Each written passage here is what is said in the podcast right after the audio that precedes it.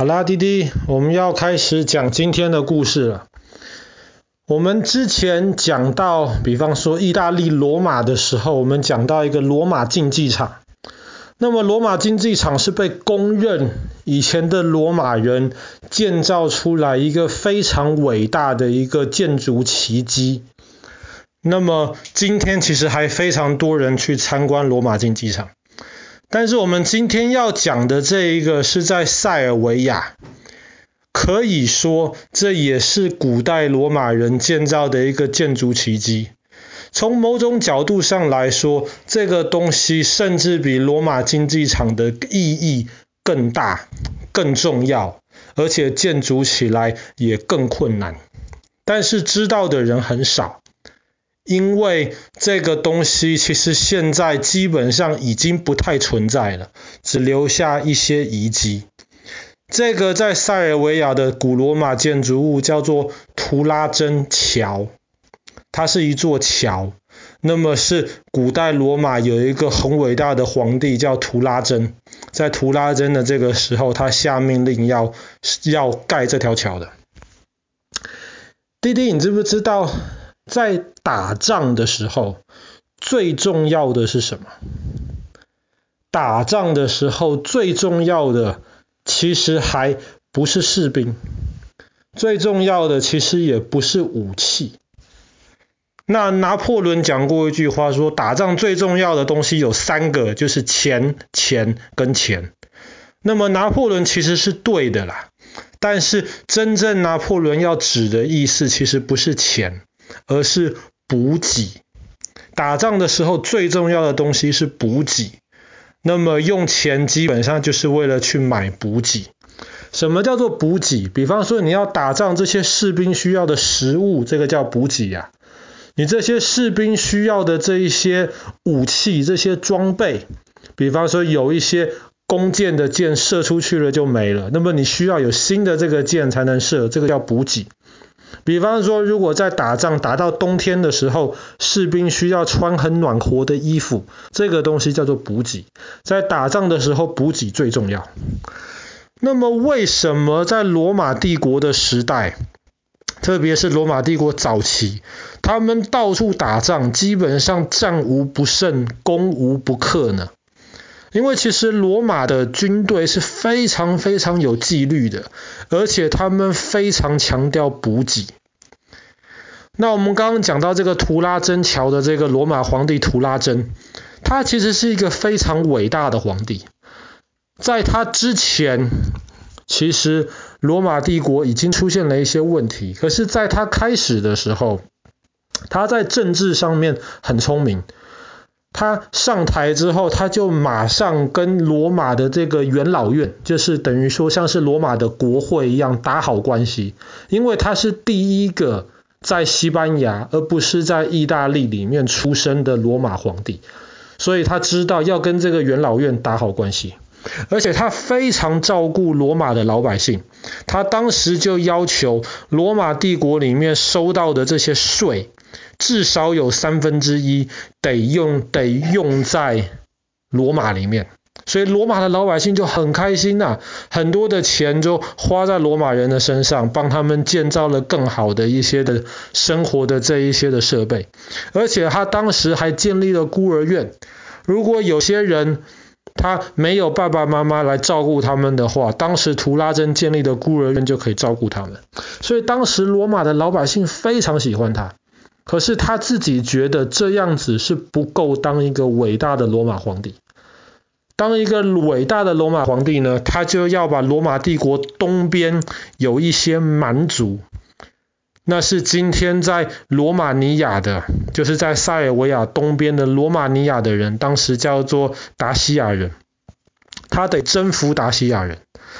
所以，当他在征服达西亚人之前，他知道这场战争会打得很久，所以补给是最重要的。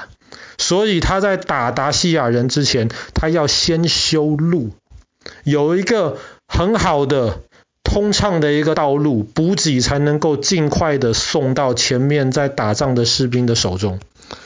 当时他就沿着塞尔维亚，沿着山开始开路。有一些很陡的一些山壁、悬崖呀、啊，他就在悬崖边边上面挖洞，垂直九十度的悬崖，他硬把中间挖了一个洞出来，那个洞其实还在，那么今天其实还是可以通行。他就这样子逢山就开路，那么逢水呢，前面碰到水的话，当时这些开这条路的这些士兵跟工程师，他们把路开到了多瑙河边的时候，他们愣住了。多瑙河是欧洲第二大河，在以前呢、啊，多瑙河快要出海的那一段。哇，它可以是一公里或是更宽的这个距离。当时这个皇帝图拉真皇帝，他的这些手下的这些工程师们，把这条路开到多瑙河边，他们就愣住了。我们要怎么样过河？一公里宽呐、怎么办？那只能造桥。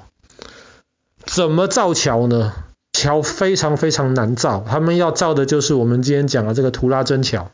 所以当时的这些罗马工程师非常聪明，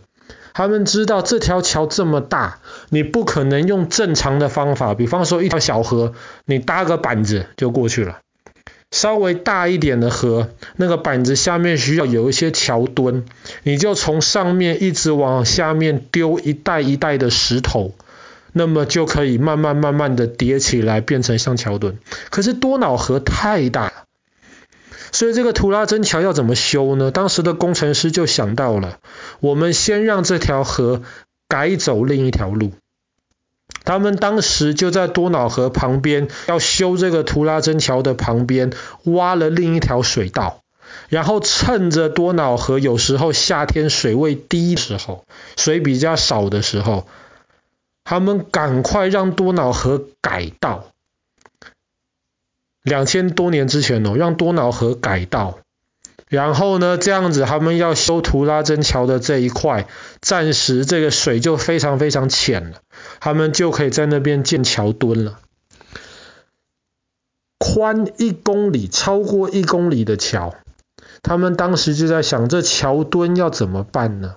他们一开始就在他们要建桥墩的这个地底下，用像是这种水泥、石头这样子的东西建造了地地底下，就是那个河床上面的这些支撑。然后在这个支撑上面，他们拿非常好的木头来建造出桥墩的这个支架。这个图拉真桥呢，河下面原来的设计有二十个支架，二十个桥墩，每一个桥墩跟另一个桥墩中间隔了几十公尺，然后这个桥墩本身也是高几十公尺，绕一圈也是几十公尺，非常非常大的桥墩，然后用很好的木头修成的，就这样子二十个桥墩修上去了之后呢，他们总算可以在上面。把这个木桥能够造上去，然后这样子就可以让改道的多瑙河重新的流回它正常的轨道。那么这条桥非常的重要，当时图拉真皇帝还在这条桥的两边的那个出口建立了堡垒，所以就是让人你只能通过罗马的堡垒才能够使用这条桥，敌人的话当然就没有办法。这个图拉真桥当时建造的非常的困难，造完了之后，接下来一千年，它都是全世界最长的拱桥。可是这么大的工程，他们当时设计的非常的好，只花了不到两年就盖起来了，很快很快就把这条桥盖起来。盖完了之后呢，他们在图拉真桥的旁边的这个山上面啊。他们就留下了一串那个该怎么说，就是留在山上，他们留下了一串文字，就是说是哪些人一起把这条桥写下来的。那可以说是一个像石碑一样的这个东西。后来图拉真桥做完了之后，果然罗马帝国的士兵就可以过桥到今天罗马尼亚这个地方去打达西亚人。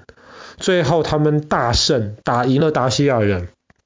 为了庆祝这场大胜，他们后来带了很多的这些俘虏，还有很多的那些财宝带回到罗马。他们在罗马开 party，开了快四个月的 party，就是为了庆祝这场大胜。那么在图拉真皇帝的这个时代呢，罗马帝国的领土基本上就是他们有史以来最大的这个位置，最大的范围。可是这个图拉真桥虽然真的盖得很伟大，但是盖完之后不到一百七十年就毁掉了。很多历史学家认为是罗马人自己把图拉真桥烧毁的。为什么他们自己要烧毁这个桥呢？是因为一百七十年之后，罗马帝国已经没有像当时图拉真皇帝在的时候那么强大，他不能够抵挡东边来的这一些的敌人，所以与其让敌人用这条桥进攻罗马帝国里面，他们想说干脆把这条桥毁掉算了。虽然桥毁掉了，可是很多桥墩的那些遗迹还在，桥两边的那些城堡也都还在。那么今天如果观光客去都可以参观，但是最重要的其实是留在那个山壁上面的那个岩石上面当时的那些记录，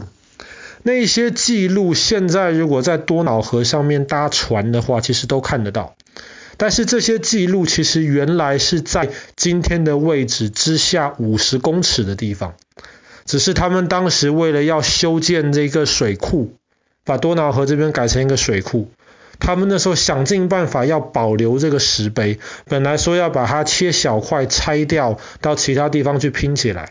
后来大家觉得说这样子就没有那个历史的意义了，而且那个石碑其实蛮脆弱的，切小块怕就被破坏掉。所以应该要在石碑前面设立一个装置，不让水流进那个石碑的周围。所以即便它是已经在被水淹没的这个位置之下，它也不会真的被水淹到。